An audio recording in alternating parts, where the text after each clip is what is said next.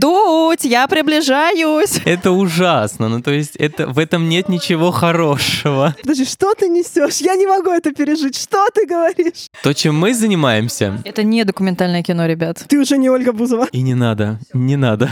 Пельмени я до сих пор люблю, если вам интересно. И это очень заметно. Нам уже не нужно ничего снимать. До свидания. Все хорошо. Ковендур.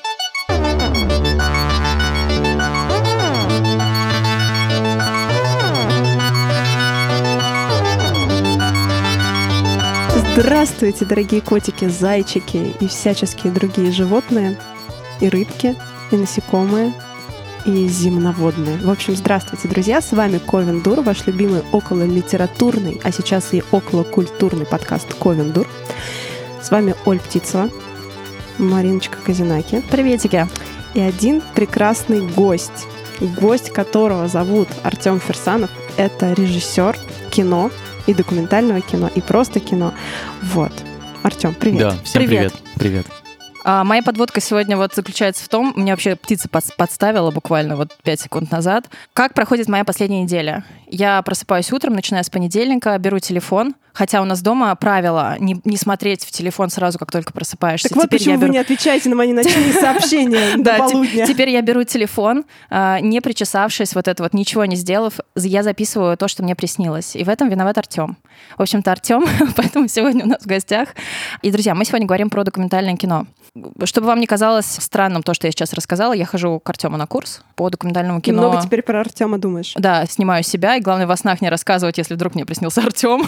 А это ну, сложно. такого не что было. тогда рассказывать? Что да, делать? я, кстати, подумала, что чтобы объяснить, э, как, как, как, вам, как вам рассказать, почему мы выбрали именно Артема, чтобы поговорить про документальное кино, было бы легко это сделать, если бы у нас было видео. Вот, потому что, мне кажется, если поставить всех режиссеров документального кино, среди них будет Понятно, кого выбрали Артема, да. Все, Артем, готовься к нашим дурацким шуткам. Поэтому главный вопрос. Главный вопрос. Расскажи, пожалуйста, как живется настолько красивому человеку? Давай. Это коллективный вопрос Ковина Дур. Это вопрос мне? Да, да. А, неожиданно, спасибо. Спасибо, Ковендур. Да, я я красивый. Скорее, Точка, закрываем эфир. Скорее хорошо, что это только аудио, а, потому что я недавно а, вернулся с отдых, отдыха и отпуска, и, наверное, он как-то меня преобразил. И хорошо, что слушатели меня не видят, не видят мой уже сошедший легкий загар и, и не завидуют мне. Угу. Вот.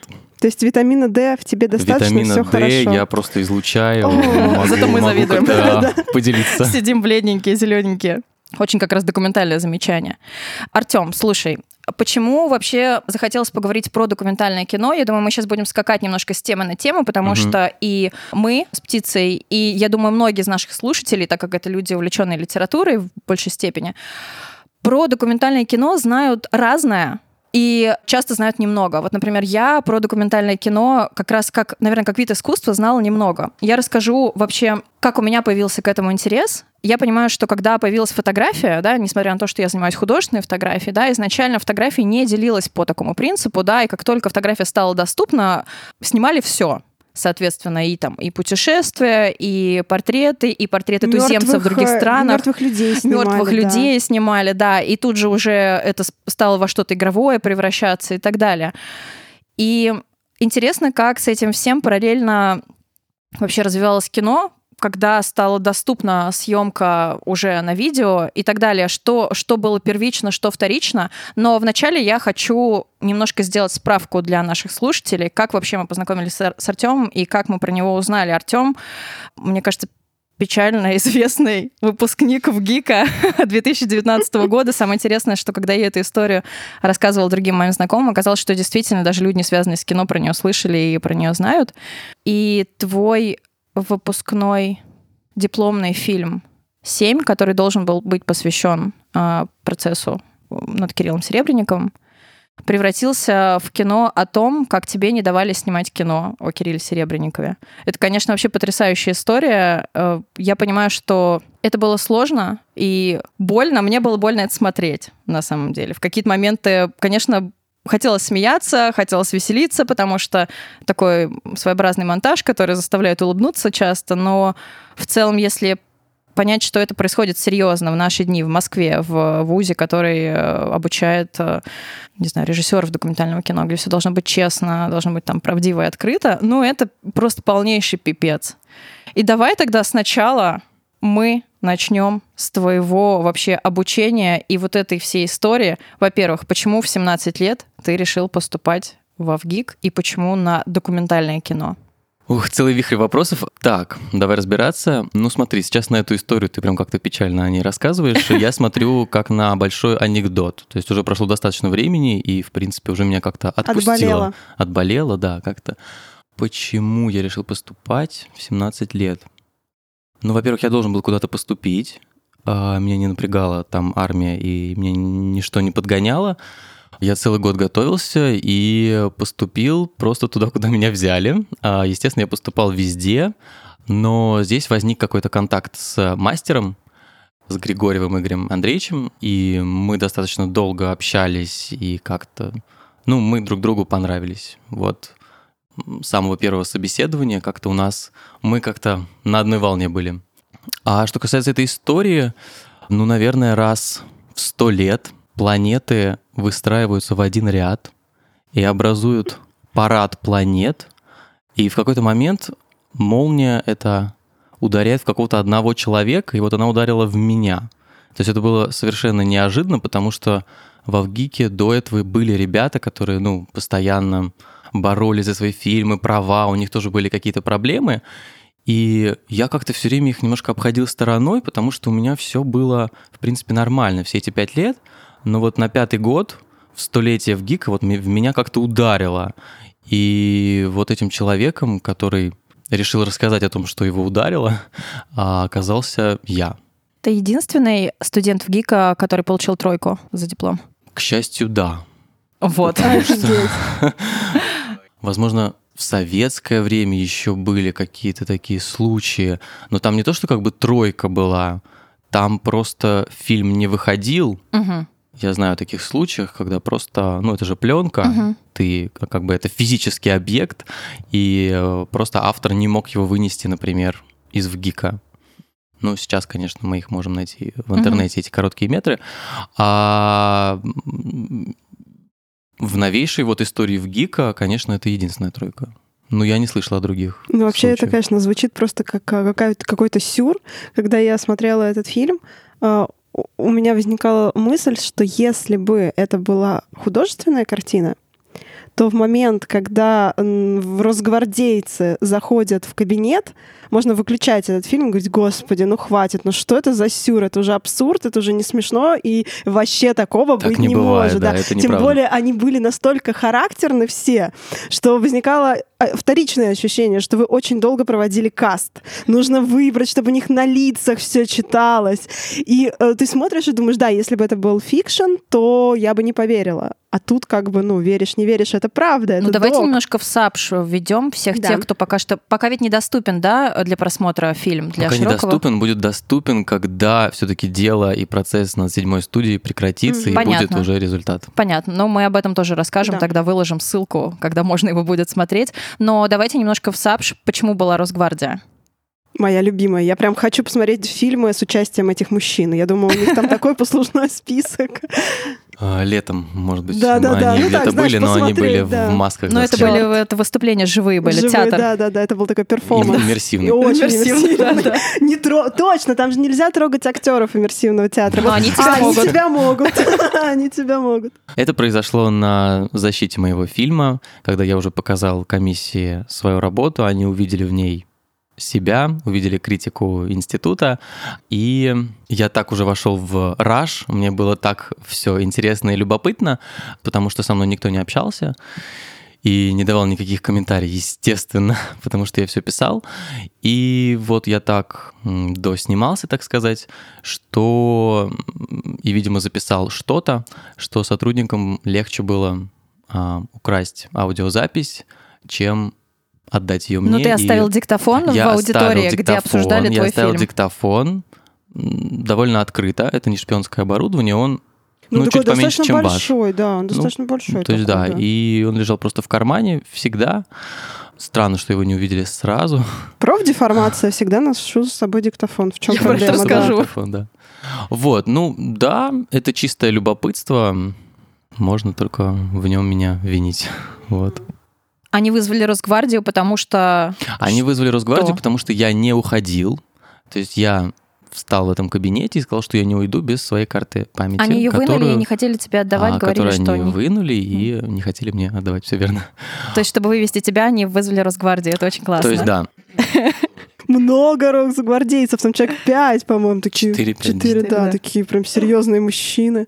Ну и, в общем, этот э, десант хотел меня вывести из ВГИКа. На тот момент уже приехала полиция, они друг с другом поздоровались, поняли, что это не их дело, а оставили меня с полицией, я просто подал заявление о краже, и это ни к чему не привело. Ну, Вот. разумеется. это Естественно. что?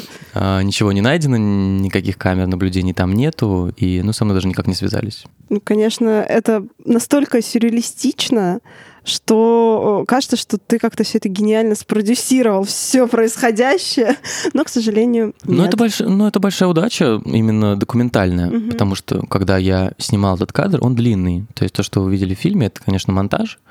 А он где-то есть в интернете без монтажа. И я достаточно долго сидел перед тем, как вошли росгвардейцы. То есть это все-таки в ГИК меня чему-то научил.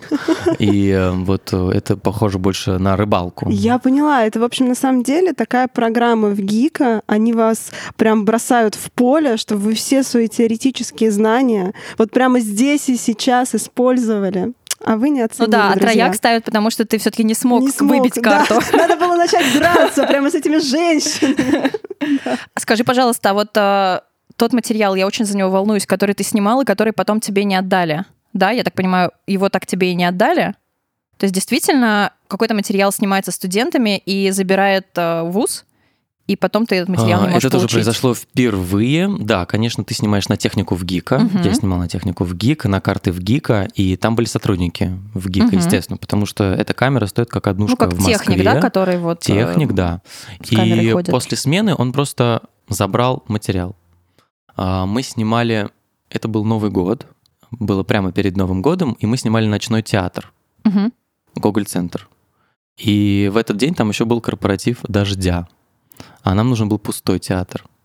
И, в общем, как бы он был и пустой, и в то же время наполненный, и как нам вот приходилось. А, ну, так или иначе, этого материала нет.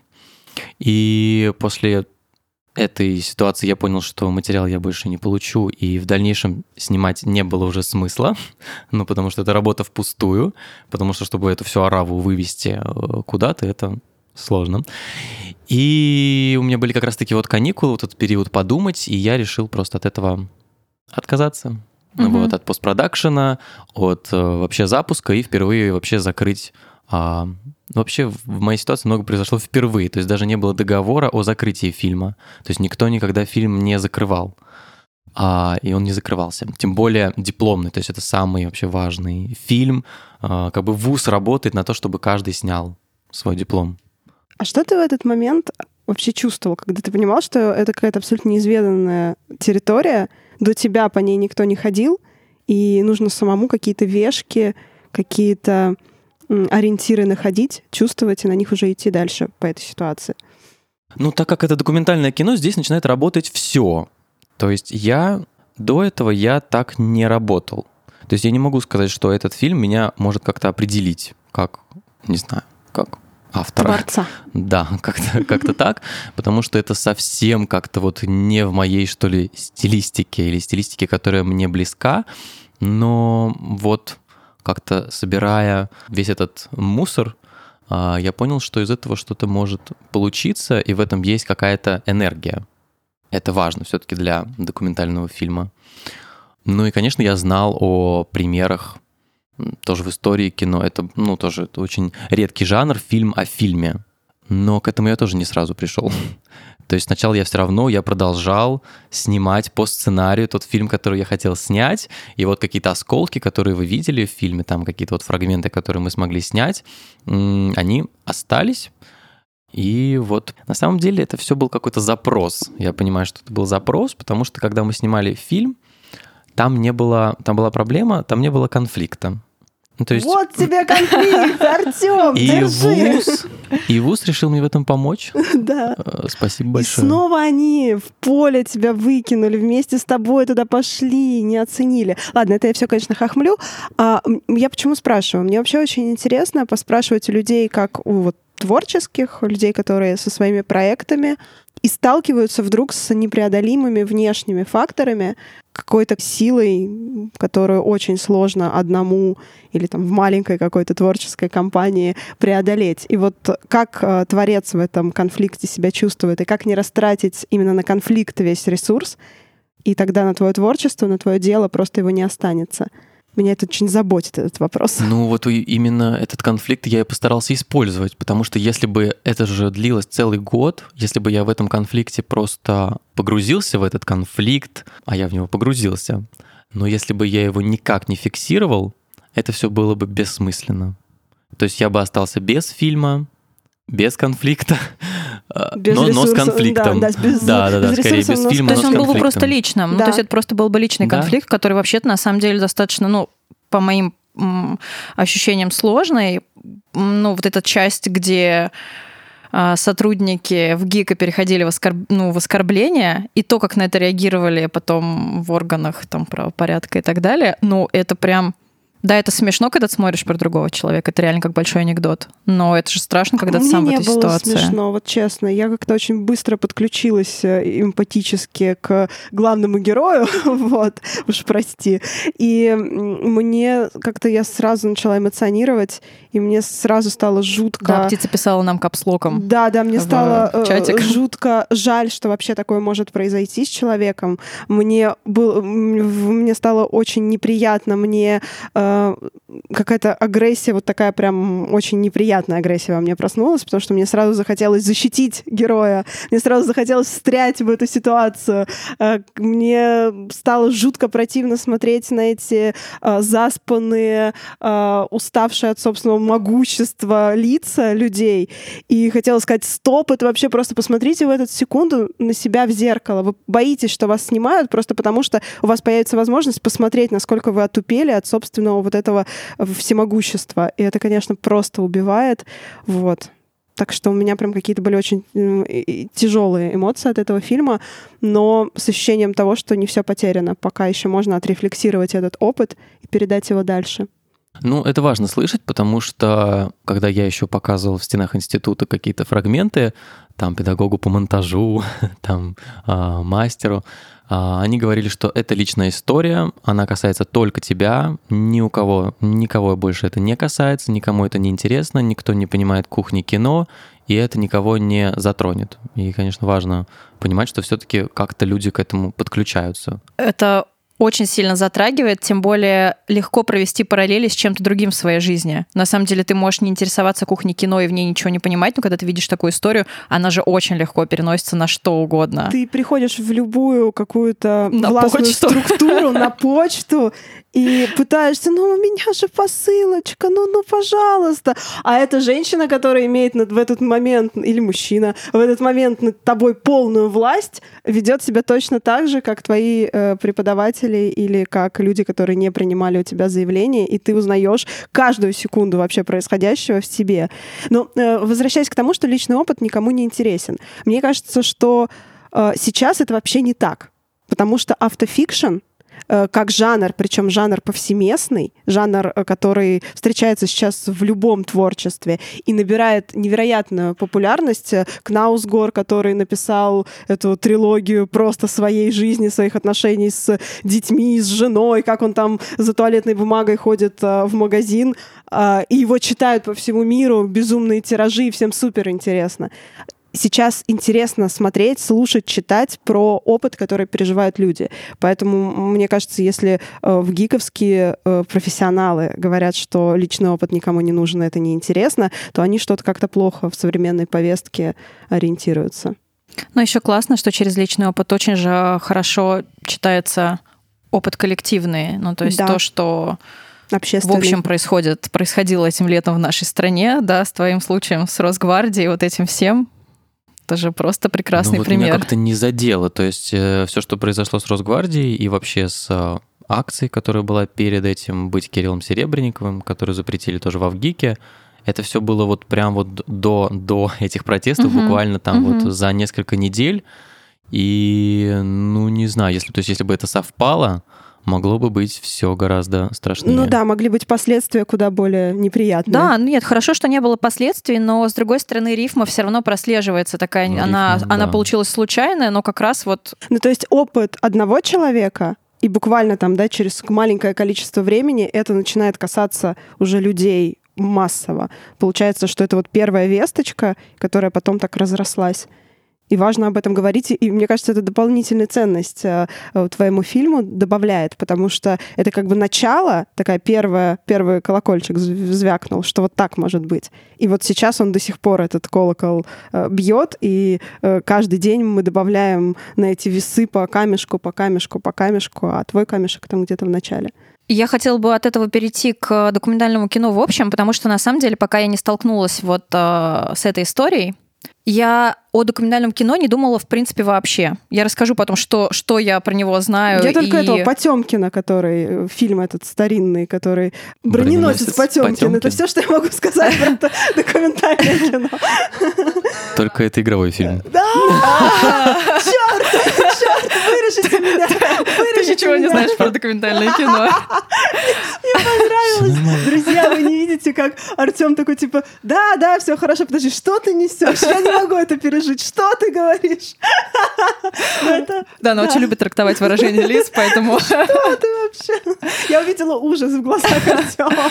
На самом деле, серьезно, когда я работала с э, там, э, киношной командой, и параллельно ребята, там, операторы, например, и так далее, они подрабатывали, например, снимали там, куда-то ездили, да, снимали что-то документальное, э, я всегда представляла, что документальное кино — это примерно, значит, как заказ от какого-нибудь, например, города, снять там красивый рассказ, панораму, не знаю, про город или там про что-то, про какое-то мероприятие. Да, это может быть более художественно, более глубоко, если это, например, касается искусства какого-нибудь, или так более э, массово и понятно, если это какой-то такой заказ для телеканала, например, и так далее. Я думала, что в документальное кино, ну вот в массе своей в основном идут как раз просто за заработком, то есть все мечтают снимать игровое, а вот там вот как, да, мне нравится выражение лица Артема, но серьезно, это было какое-то время назад, а, пока я не начала это как раз э, какие-то параллели проводить с фотографией, вспоминать, а что же я на самом деле, да, видела документально. Ну, во-первых, какие-то там документальные фильмы о музыкантах, о группах, э, да, и так далее. Это же все тоже туда относится, и как-то стало уже больше этим интересоваться, пока в последнее время вдруг не хлынуло в интернет огромное количество гражданской журналистики, да, когда журналисты, ушедшие на YouTube с телеканалов или вообще сразу там появившиеся на YouTube, не начали делать свое собственное документальное кино, посвященное каким-то разным проблемам которые есть в нашей стране, а, или просто каким-то проблемам. Можешь рассказать немножечко для всех таких вот, не, как, для как я, для, для птицы, которая...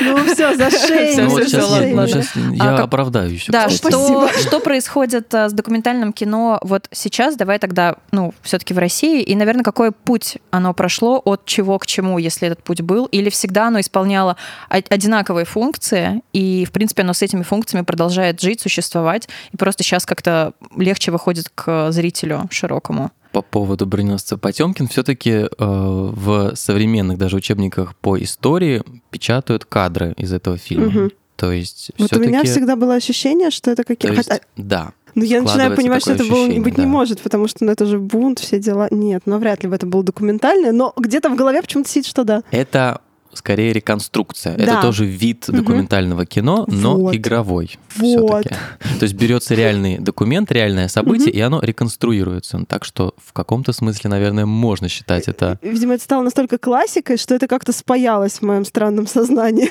А, ну и к тому же Эйзенштейн, э, режиссер этого фильма, он брал реальных угу. людей, реальные фактуры. То есть это не артисты там играют а какие-то вот интересные, гротескные персонажи, То есть не люди уж того я времени. Не права, друзья. Так что спасибо, да, тут спасибо, можно и защитить в этом смысле. А сейчас, конечно, у нас, мне кажется, один из главных документалистов это Звягинцев. Как бы это было ни странно, это игровой режиссер, который снимает игровые фильмы, но мне кажется, он точнее всего передает то, что происходит в России сегодня, и то чувство, и то, как оно, и тот цвет, не знаю, тот вот вкус от этого от его фильмов, он, конечно, очень близок. Наверное, второй важный документалист — это Юрий Дудь, и его интервью просто говорящие головы, которые набирают невероятную популярность, много миллионов просмотров. И для меня, который вот пять лет учился документальному кино и смотрел эти все, ну, разные интервью разных лет, эпох, и как только появился звук в кино, а документальное кино наполнили вот экраны с говорящими лицами и головами. И я просто уже настолько этому был перенасыщен, что мне казалось уже невозможно вот в Что там, никто не будет миллионами году смотреть, да, никто да. не будет да. с таким хронометражом это смотреть. Но оказалось, что нет. И сейчас это невероятно популярный жанр. И третий, наверное, важный документалист — это Навальный и его проекты, которые тоже невероятно популярны. Вот, наверное... Круто, какая интересная подборка. Э, это неожиданно. Вот, наверное, вот сейчас такие самые. Если, если рассматривать документальное кино как искусство, как с этим быть сейчас? Ну, то есть как, как это вообще, как с этим можно обходиться? А, есть ли какие-то режиссеры, которые, которые к этому подходят именно так? Или все-таки основная функция документального кино — это ну, репрезентация вот того, что События, конкретно происходит да, сейчас и так далее? К нему можно вообще как к искусству относиться или... Какую функцию, да, это выполняет? Да, функцию... я, может быть, не очень корректно ну, задаю вопрос, пытаюсь, но да, но я, да, но да, у меня есть какой-то внутренний запрос на понимание. Я как будто бы до конца не могу. То есть это главное в документальном кино поднять тему, осветить ее и задать какой-то какой-то импульс к ее развитию, к ее изучению и у зрителя или у экспертов во время того, как этот э, фильм снимается. Или вот ты говорил про фактуру, запах, цвет и вкус от эпохи. Вот где функция, в чем основная док-кино? Немного профанских вопросов от Ковина Дур. Здесь, наверное, можно посмотреть э, через призму истории, то есть э, как это было раньше и что это значило раньше, Мгм. например, в Советском Союзе, и что значит документальное кино сегодня. И вот как-то провести какую-то параллель и Вычленить. вычленить, да, как-то отсеять а, вот эти все смыслы. Конечно, в советском кино... Давай поговорим тогда про советское кино. Да, давай поговорим про советское кино. А, да, я просто сам сейчас Нужно ушел в свои мысли, вспомнить. задумался. Да, нужно вспомнить. Ну, смотри, Мне, кстати, интересно, что было в советском кино. потому я что помню я... только игровое советское кино. Да? Нет, три тополя на плющихе, знаешь, которое смотрела моя бабушка.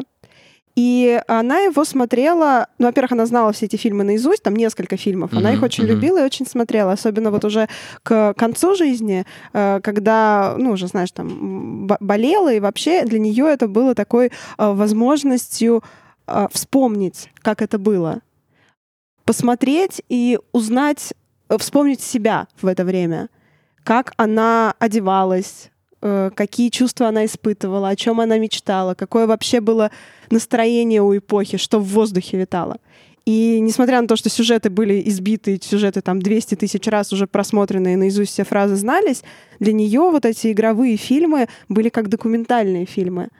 Она как будто на каких-то своих э, друзей и приятелей смотрела, когда смотрела эти вот фильмы про э, вот учительница в, вечерней школе преподает, э, значит, э, э, фа- фабричным парням и влюбляется в простого работягу.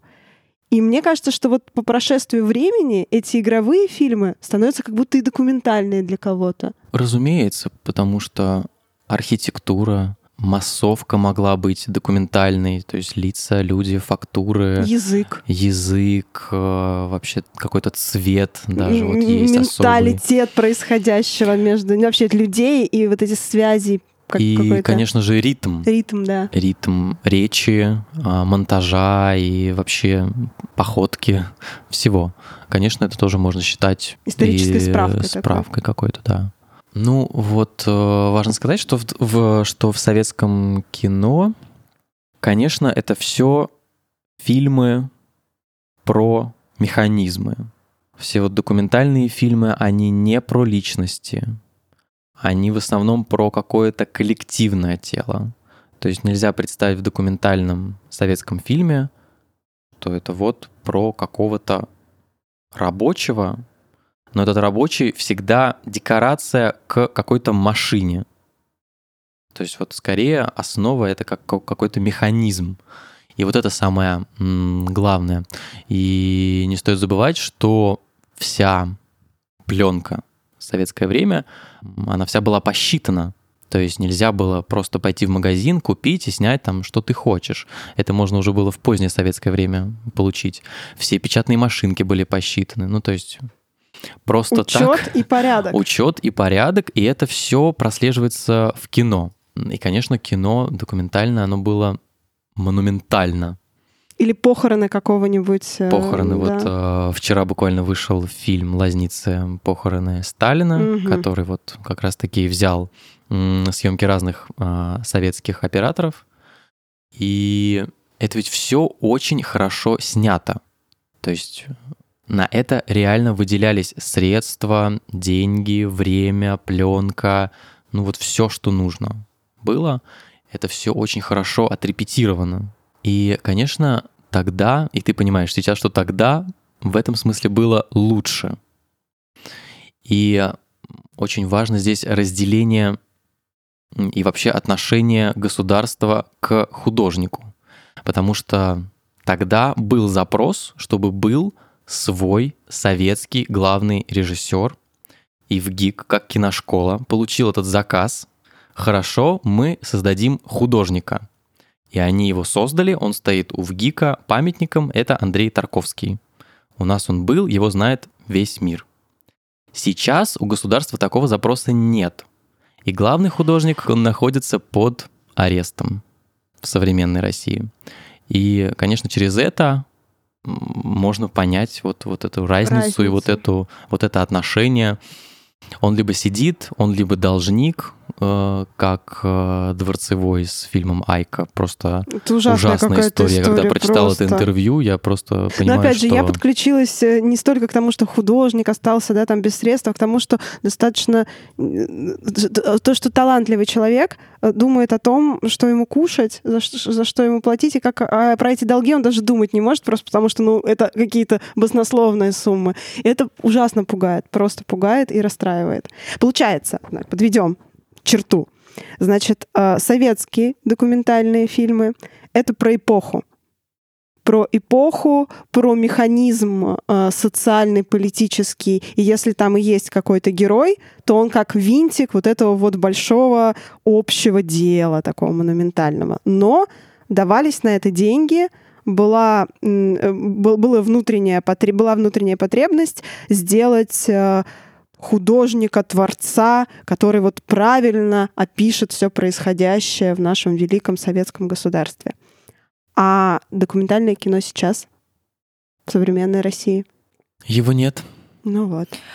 Ну подожди, Оно разрушено. А, да, Оно... но а если брать не институт документального кино, а то, что сейчас каждому человеку доступно снять документальное кино, грубо говоря, даже на телефон, то есть не, не получилось ли, что просто а, поменялось вообще поменял, поменялся его вид и Формат. невозможен вот этот вообще художник такой большой, который ну в, в, в свободном как бы варианте, государственная, да, какая-то часть государственной машины, выполняющая ее потребности а э, свободный художник, ну, независимый более или менее. Ну вот про, про автофикшн опять да. я просто хочу туда вот ну, не скатиться, отпускает. да, не, не поменялся ли просто формат вот этой вот большой монументальной литературы, не сменился ли он вот этим личным опытом, потому что, похоже, он сменяется этим. Интерес, по крайней мере, сейчас гораздо ну, сильнее, сильнее проявлен к, правда, историям личным. И вот, может быть, происходит такое же, ну, конечно, не так. Но прям... я плохо себе представляю, как сейчас можно снимать что-то вот такое вот про нашу э, Россию со стороны вот той вот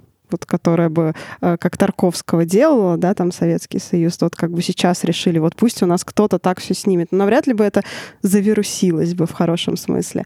А вот эта вот независимость э, автора, э, интернет-независимость, она, мне кажется, дает возможность выполнить функцию и рассказывания о отдельно взятом человеке и его судьбе. И каждый может рассказать о себе, о своих родителях, о своих друзьях, о ком-то. И с другой стороны, функцию рассказывания о той эпохе, в которой мы живем. В общем, это относится к документальному кино? В общем, сейчас я все расскажу. Да. А, документальное кино, оно скатилось в нишу фестивального кино. То есть это для все-таки какой-то определенной интересующейся аудитории небольшой. То есть это документальное кино очень редко выходит в прокат. То есть документальное кино не показывают по телевидению. А это еще важно, э, что не показывают по телевидению. Это очень важно. Да? Блин. А, Просто чтобы воспитать зрителя, чтобы он пришел, а, например, в кинотеатр, чтобы он заплатил деньги, он должен понимать, что документальное кино, оно модно, оно современно, оно интересно, оно живо, то есть это не что-то покрытое пылью или плесенью.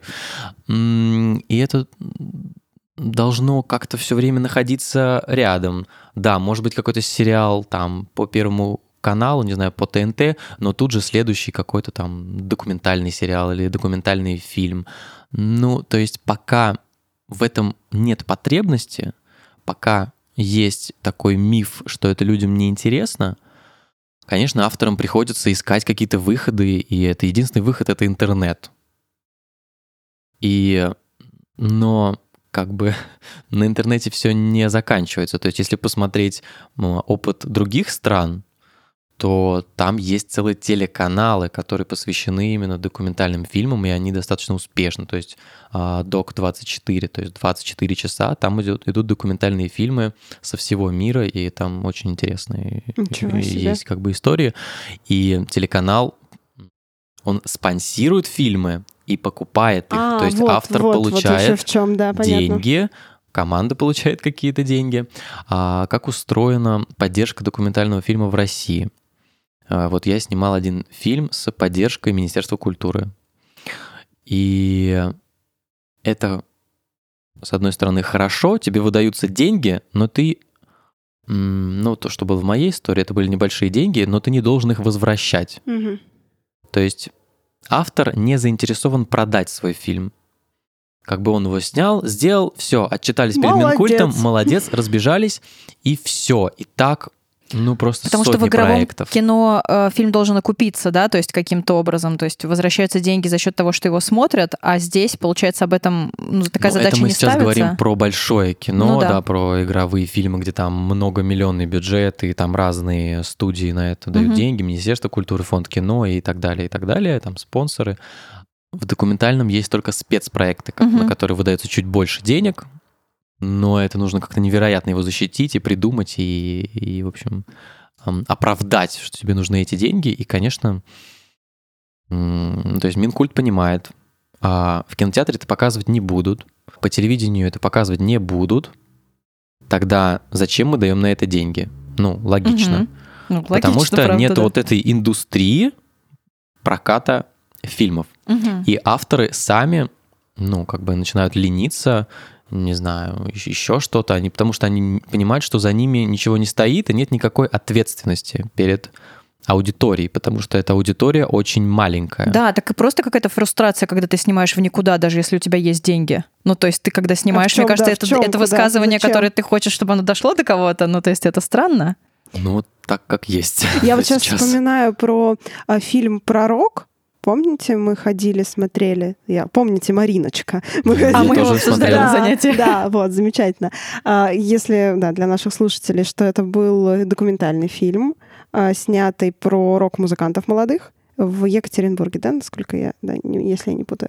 И у него был прок- прокат, и я помню, сколько сил вообще, э, ну, было видно, сколько сил вкладывали ребята из э, компании, которые это все делали, по продвижению. То есть это же были и куча всякой рекламы, и куча всяких звезд, которые вот, ну, там, рок-сцены, которые про это все рассказывали, и сколько внутри создания этого фильма было финансовых, в том числе, ну, проблем. подожди, и при этом это был прокат не такой массовый, что ты в любой Ну, то есть, кинотеатр ну пришел да, и посмотрел. Он, он был, и это нужно было приложить огромное количество да, сил туда прийти. и денег, да, и это было прям ну, такая проблема. Хотя фильм был офигенный, мне очень понравился, был он классный.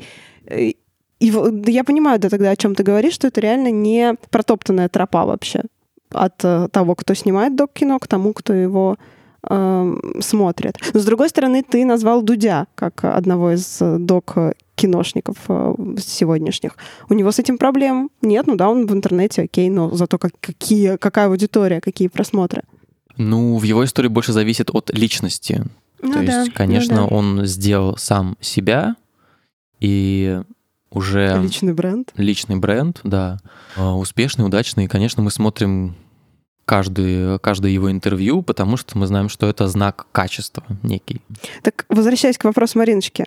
Эстетическая функция, функция высказывания такого художественного, творческого, или функция м, запечатлеть момент, поднять вопрос, или то и ну, так другое. мне кажется, что, получается, нет одного ответа, по крайней мере, про современное, так как, а, ну, вот у меня еще возникает вопрос, то, что есть доступ сейчас у всех к камере, ну, к камере в телефоне, да, и снимать могут все.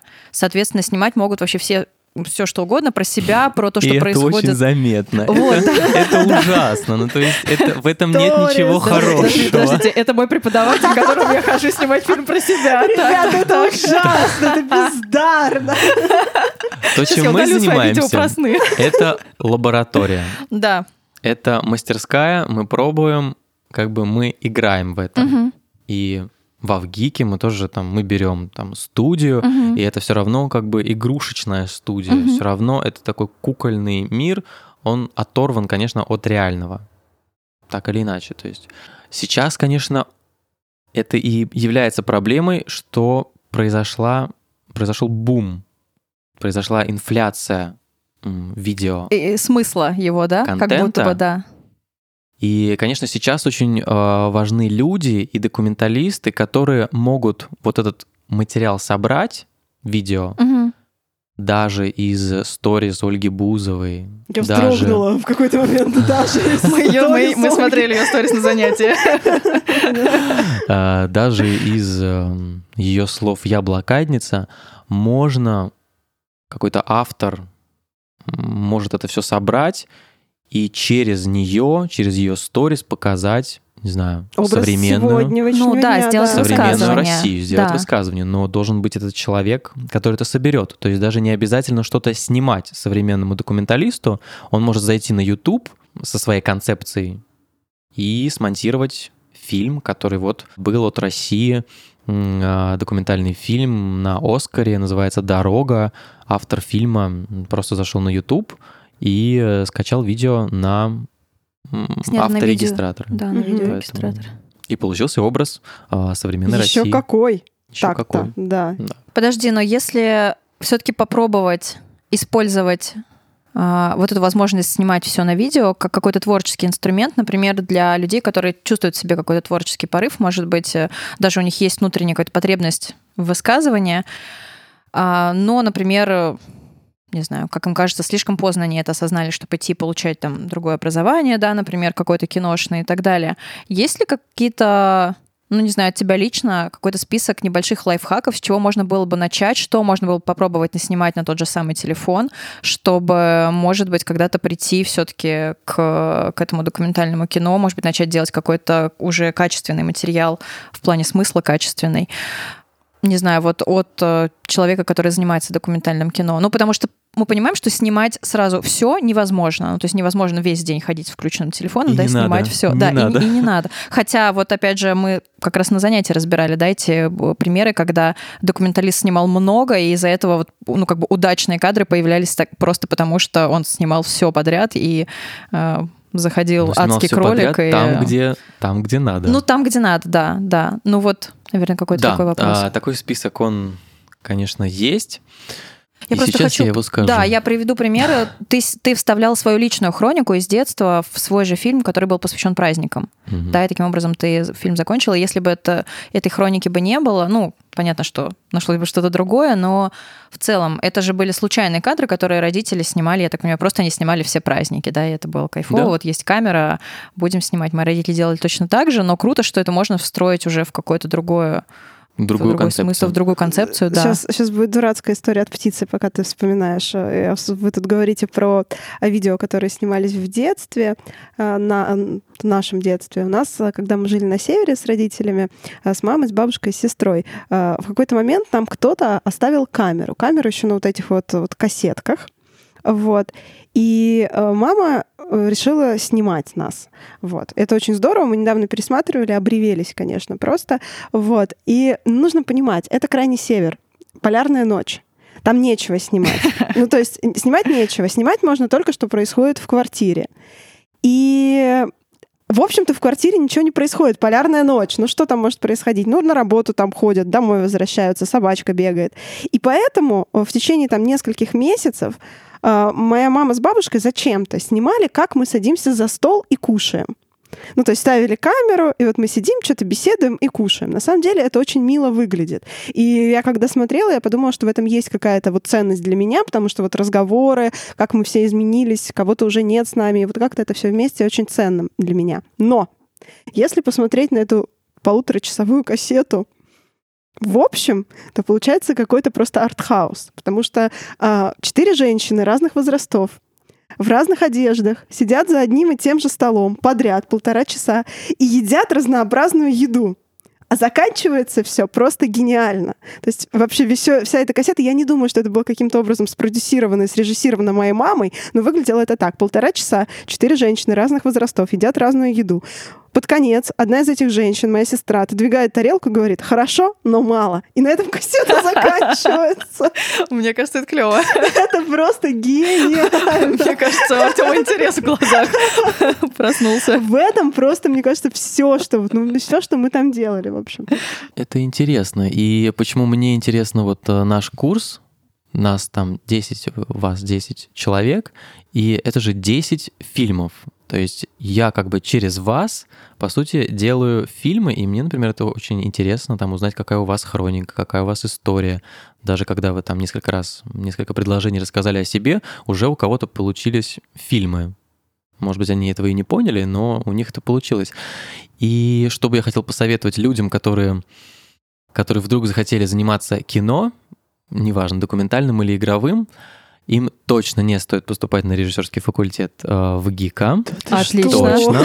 Отлично. Надо же. И кто-то даже еще до сих пор поступает на платный факультет. Ни в коем случае. На эти деньги лучше снять фильм.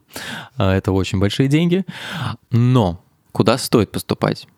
Стоит поступать на операторский факультет в ГИКа или другого факультета, другого института. Не знаю, но очень важно думать о изображении потому что когда зритель переключает телеканалы и так далее, его может остановить картинка.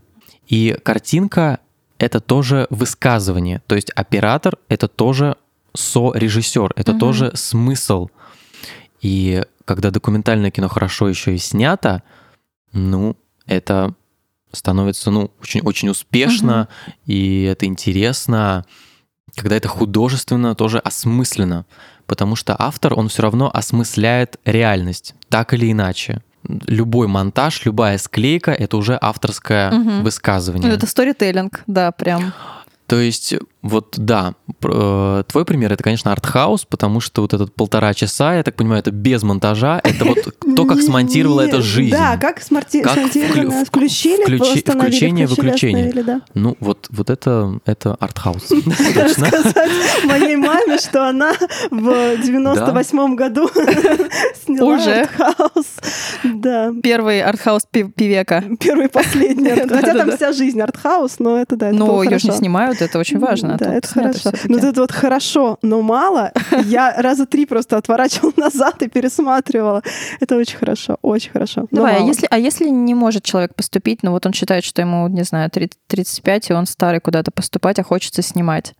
Есть какие-то лайфхаки, которые можно вот попробовать хотя бы что-то самому? что-то посмотреть, что-то почитать и с чего начать снимать даже на тот же самый телефон. Я знаю, что надо снимать горизонтально, это важный лайфхак. Чтобы это были не сторис Ольги Бузовой все-таки, а кино. Что вы, ей-богу.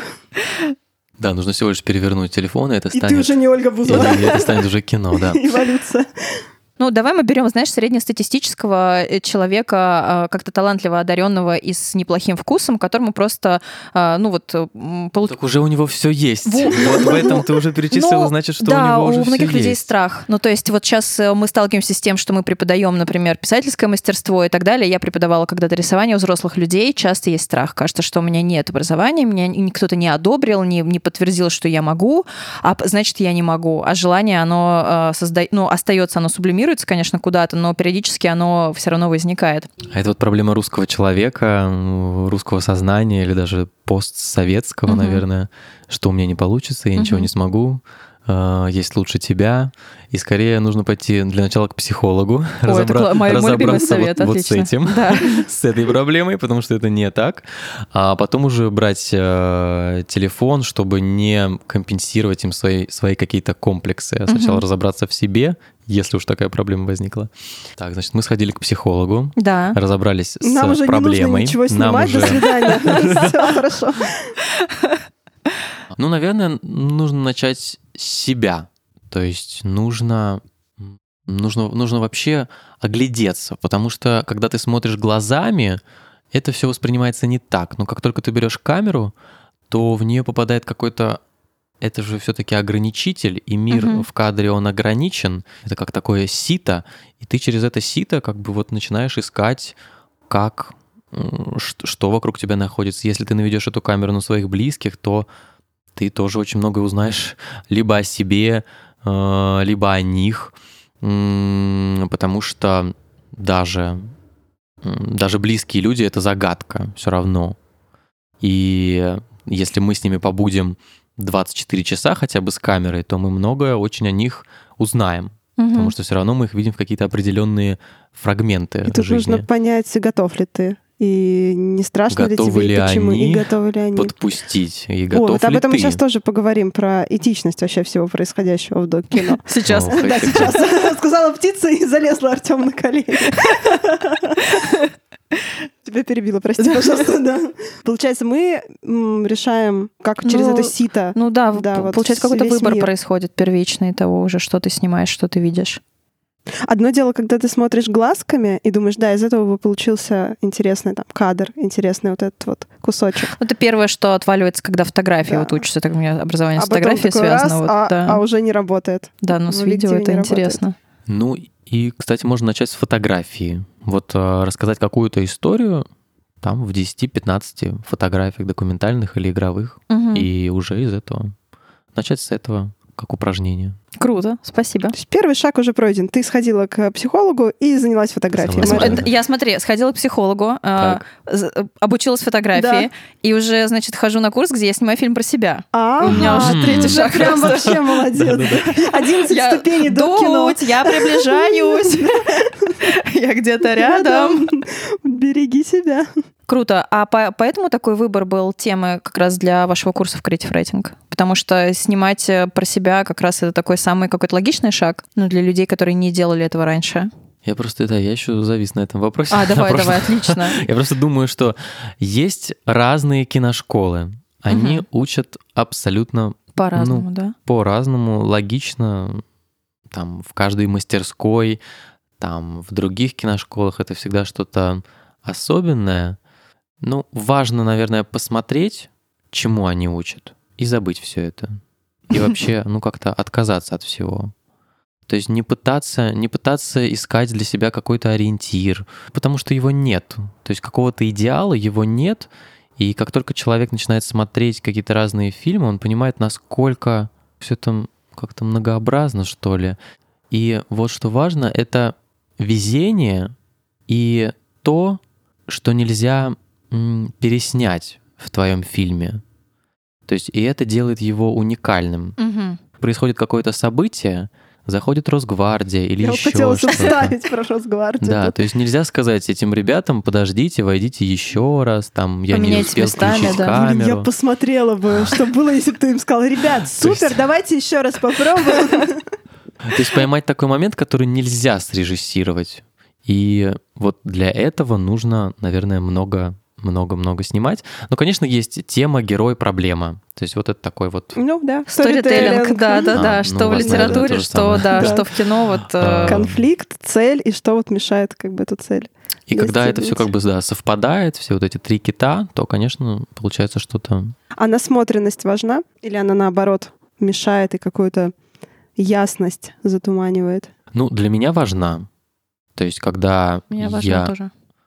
Что-то увидел, я захотел так попробовать. То есть, ну... Ради на- как художник. Ну, можно наоборот Да-да-да. понять, что окей, я это увидел, понимаю, что мне это не подойдет в итоге. То есть у меня было такое, что в голове я представляю, ну, если это говорить про фотосъемку, например, что можно было бы вот так, а если я вижу где-то там, не знаю, это технический ход или смысловой ход, еще что-то, можно без вот этой пробы собственной понять, о нет, это не подойдет сюда, но оно не как бы, ну, как-то Не резонирует. не резонирует, да, да, да, не складывается, ну, как, как вариант.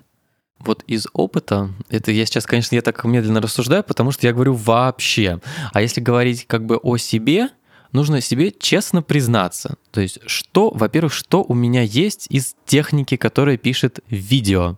Если у меня есть только телефон, значит, нужно придумывать такую историю, которая будет, ну, концептуально как-то близка к этой камере, к этому телефону. Этому, он может даже не снимать 4К. Если он снимает еще хуже, то можно все равно придумать эту историю. Средства уже диктуют форму. Средства, да, Да-да. Ну форму. вот как бы у меня такое, ну во время обучения, по крайней мере, было всегда.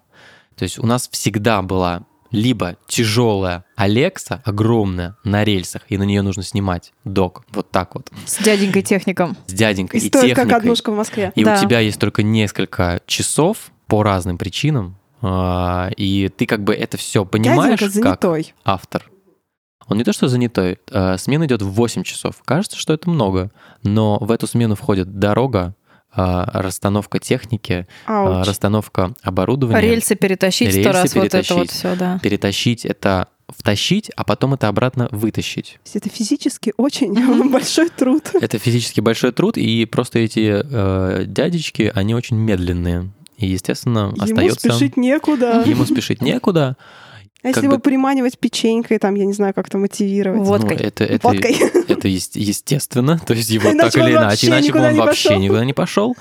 И, конечно, ты должен запланировать дату съемки во ВГИКе документального фильма. То есть, если у тебя что-то случилось сегодня, ты не можешь взять камеру и побежать. То есть, ты должен за месяц знать, что в этот день у тебя произойдет событие, и у твоего героя вот что-то произойдет, и ты это снимешь Вам нужна на профессиональная камеру. гадалка в этом деле. Вот, Вот кто поэтому ходит к мне ним. с- Когда? Когда? Скажи, когда выпадет снег? Вот скорее, да, нужен больше хрустальный какой-то шар и, и правда, какая-то ка- кофейная гуща, чтобы предсказать. Маховик времени. Ну, Да. это вариант, если ты на Алексу снимаешь, а какой-то еще другой вариант был, ну, то есть, когда появились там телефоны, уже можно было что-то там подснять или как-то, или это вообще, когда ты учишься, нет, только профессиональная техника. Ну, я вот подснял, и вот к чему Что это привело. это. А, Это раз, как бы ты, ты можешь снимать, вообще снимать на все что угодно, но а, есть такой человек, как оператор. Например, оператор не, не любой захочет снимать на телефон. Потому что, ну, он же оператор, он же как бы, он художник как А бы изображения, да, то есть ему же это важно. И, то есть привлечь еще человека, профессионала, снимать на телефон очень сложно Мгм, особенно российского мгм, э, оператора, конечно, он должен снимать только на Алексу, на мгм. Алексу Мини, на все что угодно. А, Мне кажется, для них должны телефоны Алекса Алекса, специально да. выпустить. И то ему тоже нужно будет рельсы. Поэтому это очень, конечно, локально. Вот нужно и из вот всех этих технических ограничений нужно для себя их выписать, их осознать, их принять. И вот это как бы очертит твой квадрат возможностей. Что сделала Ольна мама? В общем-то, Да, у нее у ограничения была- были полярная ночь, И камера всего два месяца, Да, да. пока ее следующая. ее квадрат был Да. стол. Ну, кстати, да, ну как вариант, э, если, если из этого круто что-то намонтировать, ведь тоже как бы высказывание возможно, в общем-то. Я подумаю об этом, да. Про то, чем питались в поздних 90-х на Крайнем Севере. на Крайнем Севере, отлично. О чем говорили. Я видела, мы там э, переживали, что у нас всего один канал, у нас всегда всего был один первый канал, у нас больше ничего не было. И мы там и про Листьева поговорили во время этого, би- этих ужинных бесед. Мы там поговорили... Мне уже и- хочется монтировать Да, э, фильм. Можно я и- ее для курсов фильм А смонтирую? еще и там во время нашего диалога мама высказывалась по поводу Ельцина очень нелицелесоб... ну, как-то так нелицеприятно. А еще мы обсуждали, что нам из Америки э, прислали гуманитарную помощь, и вот эту вот курочку, которую мы едим, это вообще ножки Буша. То есть на самом деле, ребята, там прям вообще махрово. Мне кажется, это вообще Надо Ну, какой-то... это оцифровано, все. нас что- конкуренция началась. Я просто люблю монтировать, Да. на самом Друзья, деле. что там было про однушку в Москве? Я слышала про однушку в Москве. А вот, кстати, про профдеформацию. Она есть у документального, не знаю, режиссера, оператора. Я просто про это подумала, когда мы снимали на прошлый курс, на который я к тебе ходила, а, людей в метро. И с одной из э, девушек случилась история, пока она снимала, ей, значит, прокомментировала рядом сидящая недовольная женщина, что девушка вообще-то э, очень некрасиво делает то, что вы делаете. нельзя, Но она да? сказала, делать то, что вы А. делаете. И она ей тоже ответила, ну, вообще-то очень некрасиво смотреть чужие телефоны. И как бы мы очень занервничали, ну, потому что это какой-то конфликт уже вроде как. Мы подошли и рассказали про это Артему, и первое, что сказал Артем, это записалось. Я сразу подумала, ага, вот она профдеформация, похожа у ну, Ты документалиста. домашние Она конфликты тоже записываешь? Ну, ты часто думаешь про то, что, ну, вот как ты отмечаешь, что круто было бы, чтобы это записалось, там, или вот ты идешь по улице, что ты видишь, и типа, блин, жалко, что мне вот это там не было заснято. То есть эти мысли, они есть в голове постоянно или нет? Конечно. А, ну вот, это интересно. Утром, Артем, почему ты не помыл посуду? Сейчас, погоди, погоди, погоди. Я уже включил камеру. Вообще вопрос этики, он, конечно, очень интересный, и со мной, вот в- с моим фильмом он тоже ст- стоял очень открыто, этично, снимать людей неэтично, А, ну, как бы вроде бы не скрыто, но и тоже их ты не предупреждаешь, что ты их снимаешь, что ты будешь использовать их изображение. Мне кажется, можно. Ну, То есть я разрешаю. Отлично, А, спасибо. Сюда. Все слышали, да? Если что, можете, да, а, меня на меня ссылаться. Но мне кажется, тогда документальное кино просто исчезнет как э, вид, как документ, потому что, ну, конечно, любой человек осознанно хочет выглядеть хорошо. Но это же не значит, что мы все хорошие, и мы все хорошо выглядим, и мы такие, как есть. И в этом, конечно, тоже сложность документального кино, потому что все равно любой посторонний человек рядом с героем, это все равно какая-то преграда, это все равно это все равно другой человек, так или иначе, и никто не будет себя вести так, как обычно. И в этом смысле селфи-кино, оно убирает вот этот ряд людей, режиссер, оператор, еще, может быть, звукорежиссер, вот эту всю ораву людей он убирает. Ты сам становишься героем, объектом съемок, ты не обязан быть в кадре, но ты отражаешься даже в зеркале, не знаю, в витрине, ты отражаешься в своих близких. И это приближено к документу. А К документу приближена скрытая съемка, и к документу приближена, не знаю, просто видеорегистраторы или какие-то камеры видеонаблюдений, которые фиксируют все подряд. У меня просто здесь вопрос про селф-съемку как раз, потому что мне кажется, проще как раз снимать что вокруг тебя, чем все равно оказываться в кадре. Ну, так не обязательно, видишь, самой. Да, да, да, не- потому что не вот то, что я сейчас пробую да. по нашим заданиям, я понимаю, что это сложно и Волосы сложно не так легли. морально. Ну да, и э, получается какие-то вот эти мысли о том, как я говорю, что я говорю. Вот, и ты, и ты же, когда снимаешь себя, ты чувствуешь все эти проблемы, Да. и как только ты начнешь снимать другого, ты будешь это, Конечно. это ощущать. Конечно. И в этом тоже есть смысл этого Я пока с этим упражнения. борюсь. Я себе установила приложение, которое снимает, с помощью которого можно смонтировать секунду в день. Я каждый день снимаю видео, которое потом просто автоматически монтирует по одной секунде, чтобы через год посмотреть. Потому что даже если я снимаю других людей и а, они знают, что они всего лишь на секунду там мелькнут, но это как бы дает все равно какую-то возможность снять то, что вокруг меня происходит более-менее искренне, чем когда ты снимаешь там 5 минут, и люди такие, да хватит уже, можно уже, убери камеру. Вот, пока, пока вот так это мой способ с этим побороться, потому что вот, да, этический вопрос для меня, как, как так, если мои близкие не хотят быть сняты, а Просто я хочу их как- снимать. Так как в России очень мало солнца и нет моря, то люди очень закрыты. Спасибо, Артем, что напомнил. Спасибо тебе большое. Человек с загаром. То есть мы видим в основном только глаза людей, потому что все закрыто, уже и э, эпидемия, уже и рот закрыт, уже маска на лице, как бы все, мы видим только глаза другого человека, и это тоже отражается на психологии. И в России люди очень не любят, когда их снимают, в отличие там от других стран, например, где люди более как бы расслаблены, спокойные. Кстати, да, И я это замечала. и даже когда ты из России попадаешь в другую страну, Мгм. ты как бы же все равно приносишь частичку России, и тебе сложно, ну там вот мне было Таиланде. Сложно кого-то снимать. Сложно как бы снимать людей, потому что, ну, ты чувствуешь, как бы, а им все равно на самом деле. То есть хочешь снимай, хочешь не снимай, там, дай им 5 бат, и как бы они будут счастливы, и, и они будут вести себя так, как обычно они Мгм. себя ведут, местные жители. Мгм. Но все равно ты, как бы, вот твоя скованность, она все равно мешает. И вот с этим тоже нужно бороться на самом деле. Что важно для документалиста, не бояться снимать. Потому что, ну, это, прав... ну, это правда.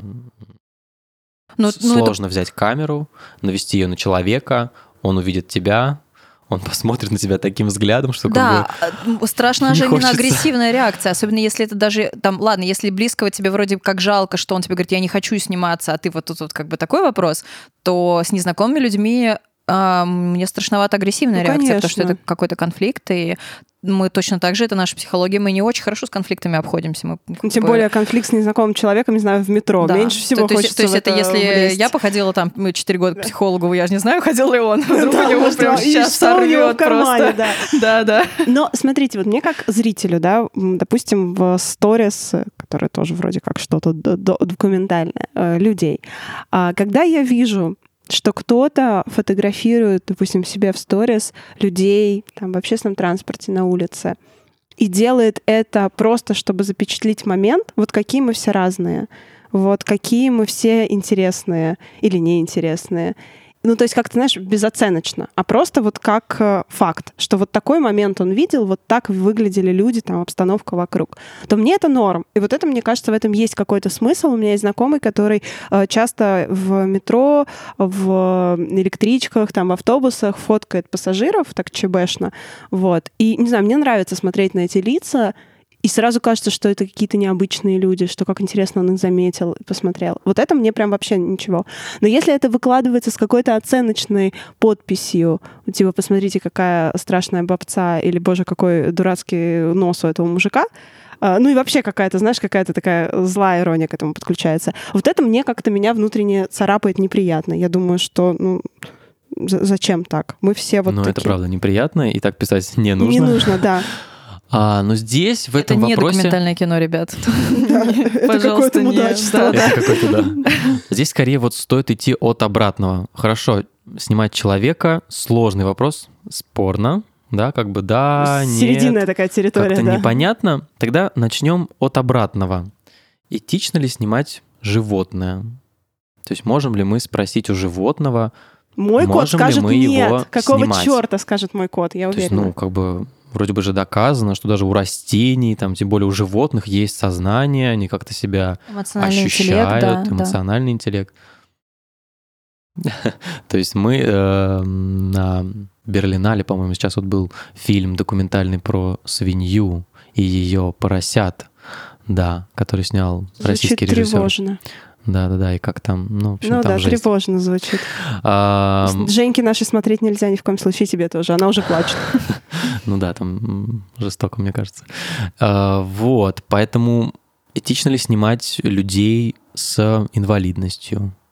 То есть, как бы, могут ли они сказать о том, можно ли их снимать? Таких же фильмов тоже очень много, но они есть, и они нужны. Мы, конечно, говорим сейчас, как бы вот мы контексте мы здесь и сейчас. Мгм. Но ведь есть контекст как бы общемировой, там, да, мы восхищаемся а, там отпечатками людей в древних пещерах, и мы благодарны, что они это оставили.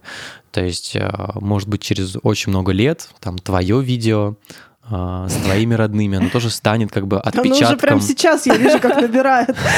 какой-то вес. да. Да-да-да. Прям Ну, уже можно на, на фестивалях Да, его вообще. показывать и Да-да-да. получать призы. Поэтому стоит думать еще как бы о времени в целом. То Мгм. есть скорее это может... Запечатлить и увековечить. Да, то есть, ну, как бы Ну, то есть стоит от- э- этика относиться к здесь себе и чуть- сейчас, и этика вообще, в смысле, что это про, как, про что-то разное. Ну, то есть это может быть ценность в, в общемировом контексте, но для кого-то это будет неэтично здесь и Ну, то сейчас, есть да? этому пятикантропу, может быть, не нравится, что он лежит э, скелетом в грязи, но мы все Нет, ну тоже эту давайте фотку, про да. младенцев. Это прикольно Ну да. тоже, что когда ты снимаешь маленьких детей, да, и потом человек, Ну, когда не вырастет, может сказать... их лица смайликами, пожалуйста, друзья. Это тоже не документальное кино. Нет. Это, ну, например, когда когда я выкладываю своего кота и говорю, смотрите, какие у него жирные ляшечки, это неэтично, я это понимаю прекрасно, но я продолжаю это делать. Но если кто-то выложит меня и скажет, посмотрите, какие у него жирные ляшечки, вот это я расстроюсь.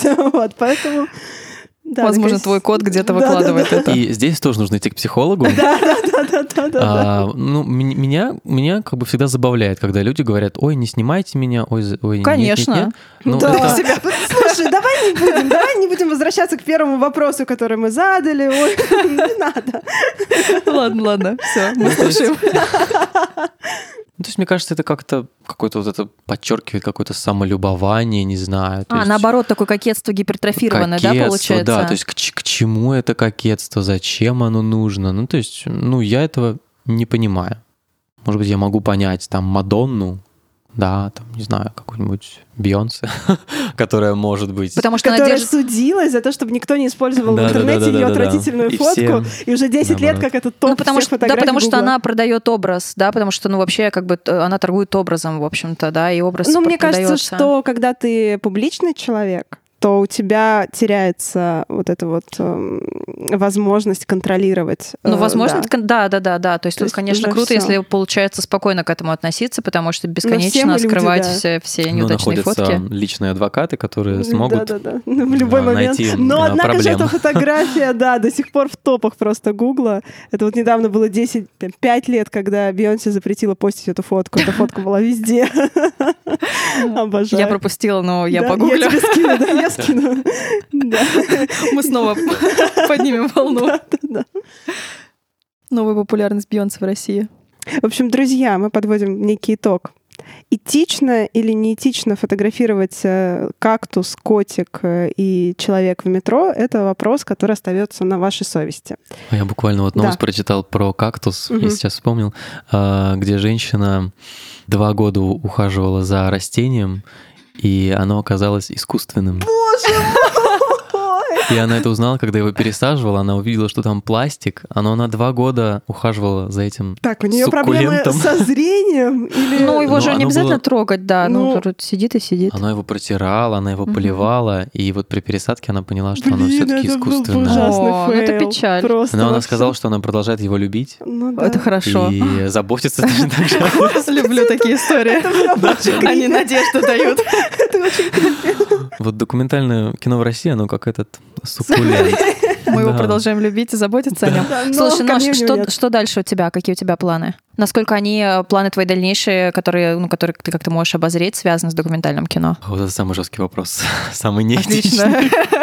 То есть, на самом деле, э, любой автор от самого как бы вот высшего до самого низшего, угу. а, после любого фильма он уходит из профессии. То есть Понятно. все. Я как бы снял... Я ушла из литературы, все. кстати говоря. Я сейчас мы сейчас ей дадим ответочку. Марина, ты когда по ту сторону реки напишешь, чем заниматься ты будешь? Что я, у тебя дальше? Но писать я больше не буду, я ухожу из литературы. Вот, ты как бы отрубаешь от себя кусок какой-то, ты его отдаешь, и, и ты думаешь, что все, я больше, я закончился и все.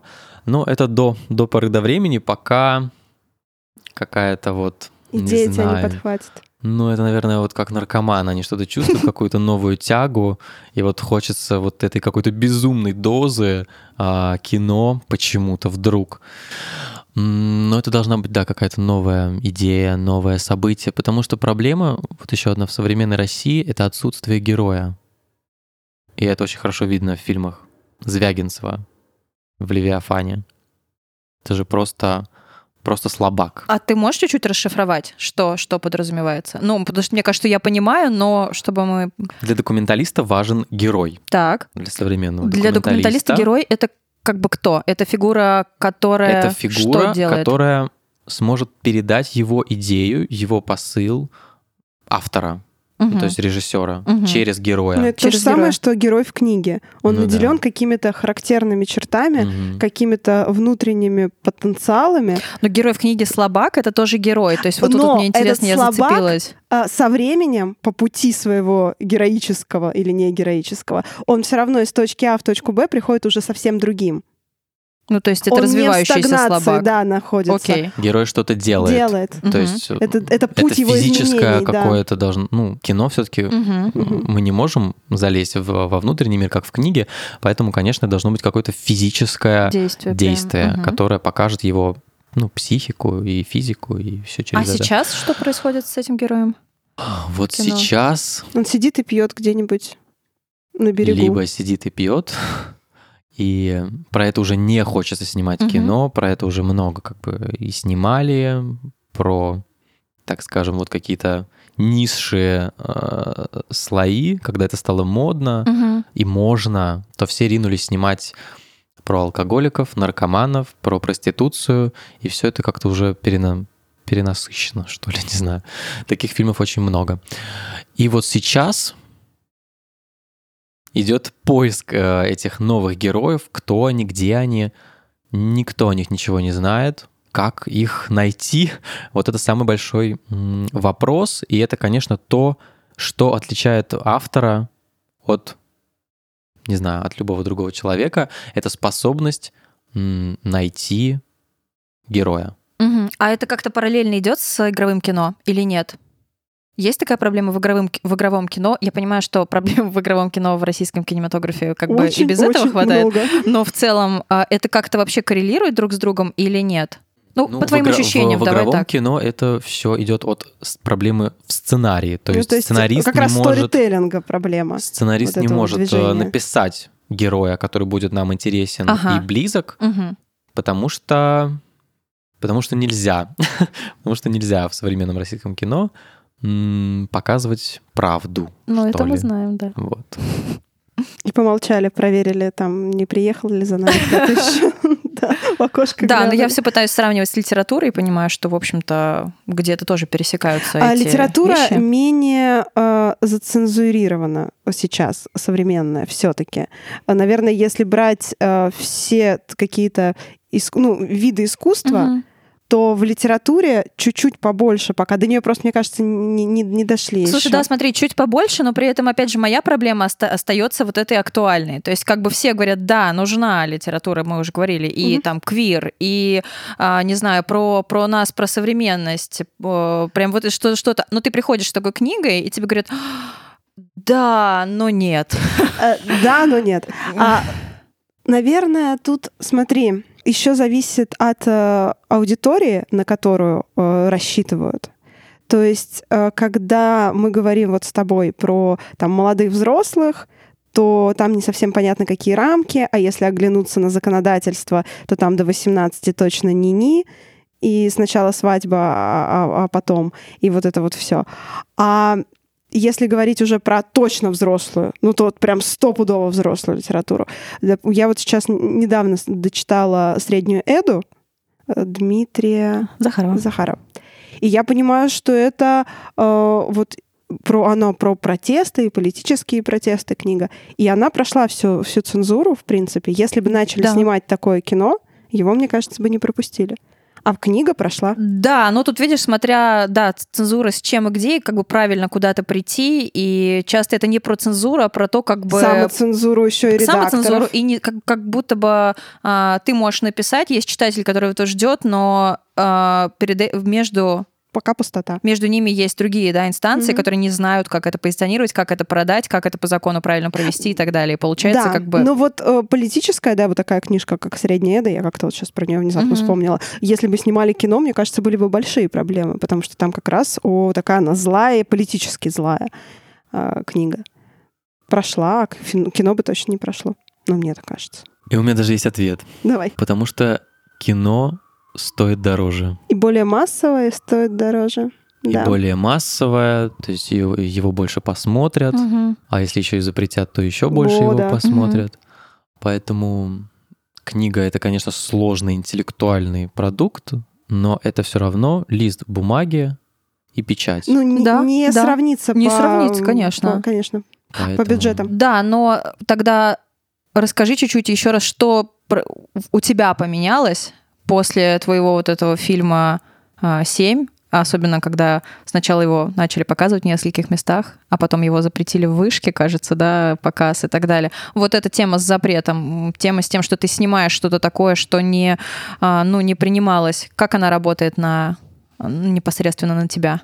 Ну, ты чувствуешь от этого какие-то бонусы? Или наоборот. Ты стан, ну, по- популярность, я не знаю. Есть баф, на- а есть дебаф. Что, на тебя, что на тебя наложили? Баф или дебаф?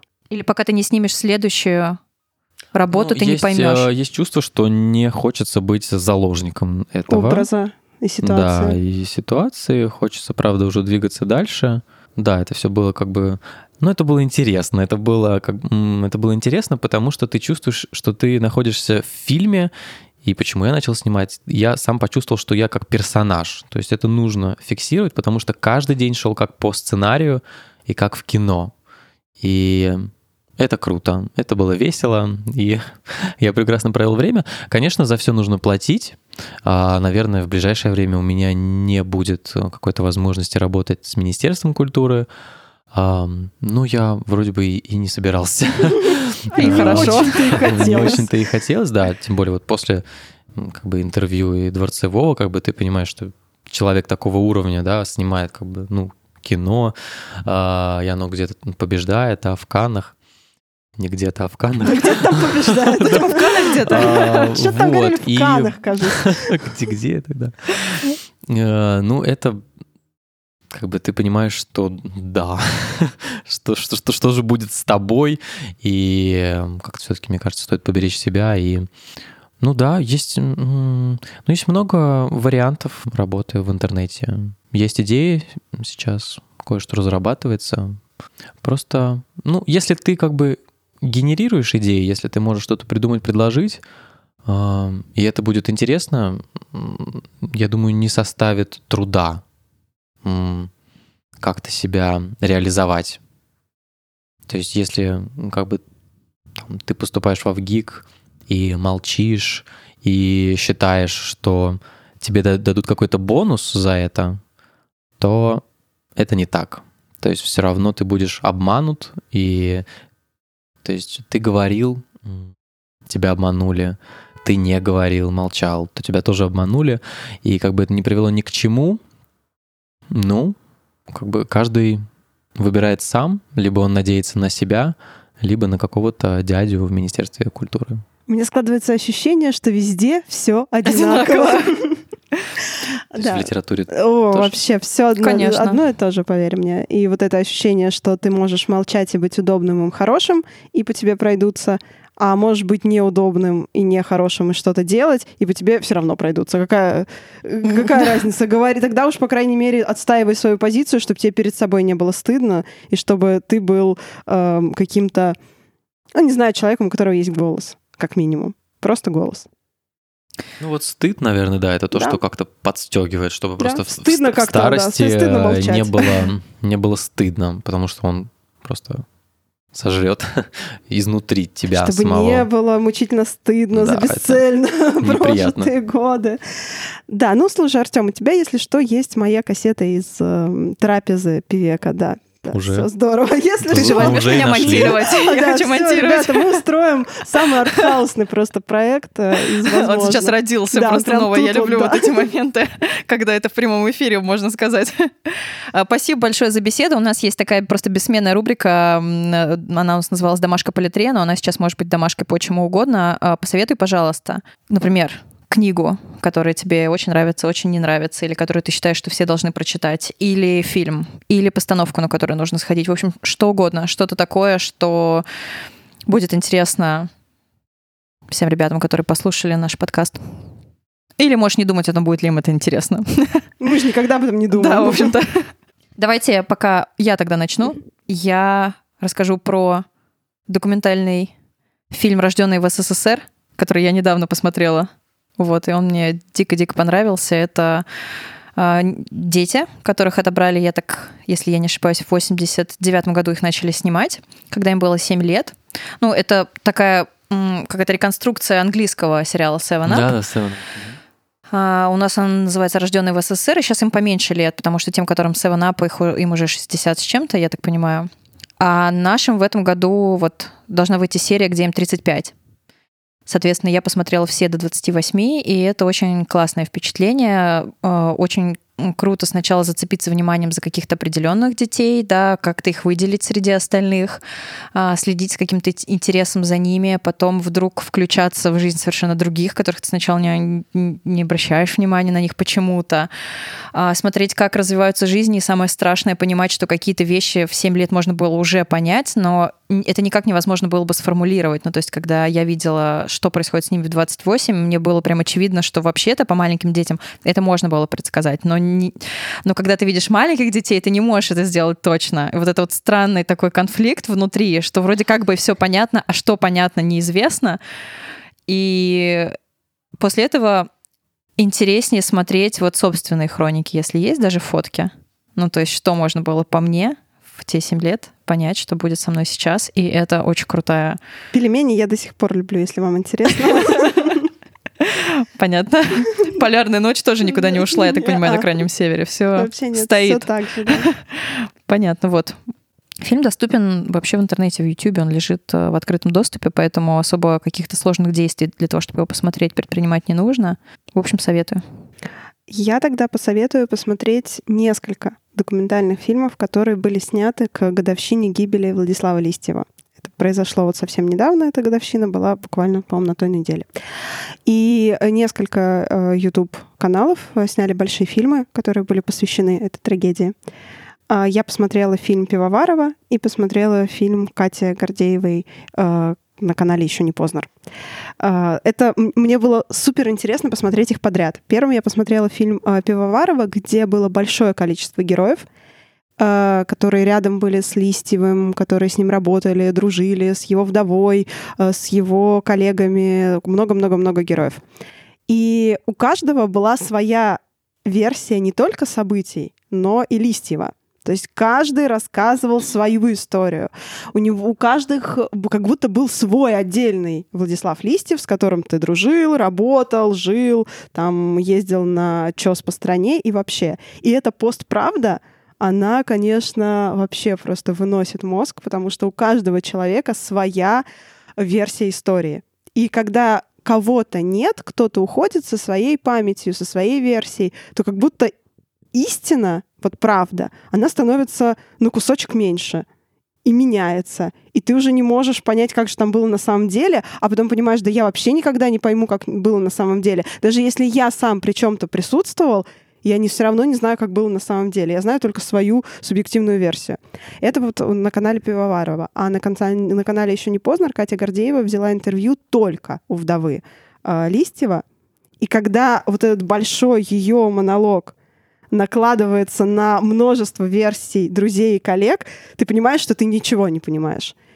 И это какое-то очень интересное ощущение. Поэтому посмотрите, мне кажется, это здорово вот такое вот испытать и попробовать разобраться в этой истории.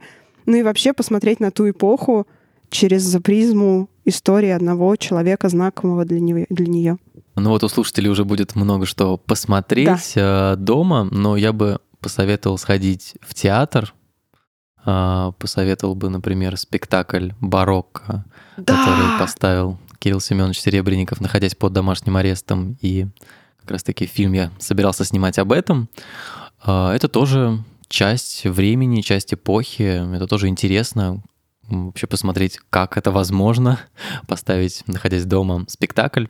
Я думаю, слушателям стоит сходить в театр Гоголь Центр на любой спектакль Серебренникова. Да, и это да, будет, да, да, да. Ну, для меня это в какой-то момент было важно. Мы поддерживаем. Мы, кстати, часто, мне кажется, рекомендуем это да, сделать. Да, просто ходите в Google Центр. Не знаете, э, как провести свое время. Но мне кажется, перед барокко обязательно очень важно послушать лекцию. Потому что если бы я ее не послушала, я бы, наверное, просто сидела и любовалась красивой картинкой. Не очень понимаю, что там Потому происходит. что у Серебренникова все-таки очень много смыслов и очень много контекстов, и это, правда, а, сложно понять, даже ну, а, разобраться, если ты не привык к такой подаче, даже если ты очень эрудированный человек, потому что а, какие-то смыслы у него же, они под смысл ну, смысла. Ну да, да, они не напрямую переданы, не то, что он хочет рассказать вот про этого человека, поэтому вышел вот этот человек, его играет какой-то актер, и вот он там что-то говорит, ну то есть совсем не так. Ну, там еще плюс самоцитаты. Да, да, да, да, то есть и вот это ну, мне, например, это сложно. Мне очень нравятся его спектакли, но в какой-то момент я понимаю, что где-то на середине я перестаю себя насиловать, и я просто эмоционально его как бы переживаю, потому что да. я многие вещи не могу понять, даже если постфактум я понимаю, что, а, так в принципе я знаю эту историю, или вот это я где-то слышала, но я не могу разгадать его образ, потому что это сложно. Но тем не менее, это как раз, мне кажется, ну, для меня это показатель крутого художника, когда ты можешь эм, умом не, ну, что-то не знать, или ты можешь это не понимать, но ты можешь это прочувствовать, как бы не зная контекста. Но лекция очень помогает собрать немножко Вот важно, мысли, мне кажется, рассказать, мысли. что за лекция. Все читатели такие, так, что за лекция? Лекция, да, давай, рассказывай. Какая лекция? Ну, перед спектаклями э, там проводится мини-лекция, идет 10-15 минут. Э, Как раз на бокал вина. Как раз на, да, кофе или вино. Э, вот, и это называется Google+. Перед спектаклем Валерий Печейкин, один из ваших Гостей. сказать, гостей, да. Гостей и преподавателей Да. Мариночки. Ну, вот этих вот, короче, кто там к вам приходит. Вот, так что это все очень удобно, все, все тут же объяснят, тут же можно посмотреть и увидеть, потому что, конечно, для современного театра а, важен какой-то комментарий Да, и контекст. Да, да, да. Э, Когда Валера читает свою лекцию, рассказывает все это по спектаклю и начинают э, идти с э, звоночком, что вот Колокольчиком. колокольчиком, что сейчас нужно идти. Первое мое, мое ощущение всегда, блин, я же хотела еще послушать. Ну, думаю, так, стоп, блин, ты пришла на спектакль, иди давай. Но первое такое, черт, могли бы еще чуть-чуть подождать. Вот. Так что, друзья, ходите, ходите в Google Центр, смотрите док кино, ходите в Creative Writing School, чтобы поучиться у клевых преподавателей. И слушайте Ковен Дур. Ура! Ура, Артем, Слушайте спасибо нас везде. большое. Да, спасибо вам. Слушайте нас везде, на всех платформах этой галактики. Подписывайтесь на нас везде тоже мы есть. И на Патреоне нас поддерживайте. Привет нашим патрончикам. Мы вас любим, котики, зайчики, рыбки. Все, Спасибо. пока-пока. Пока-пока.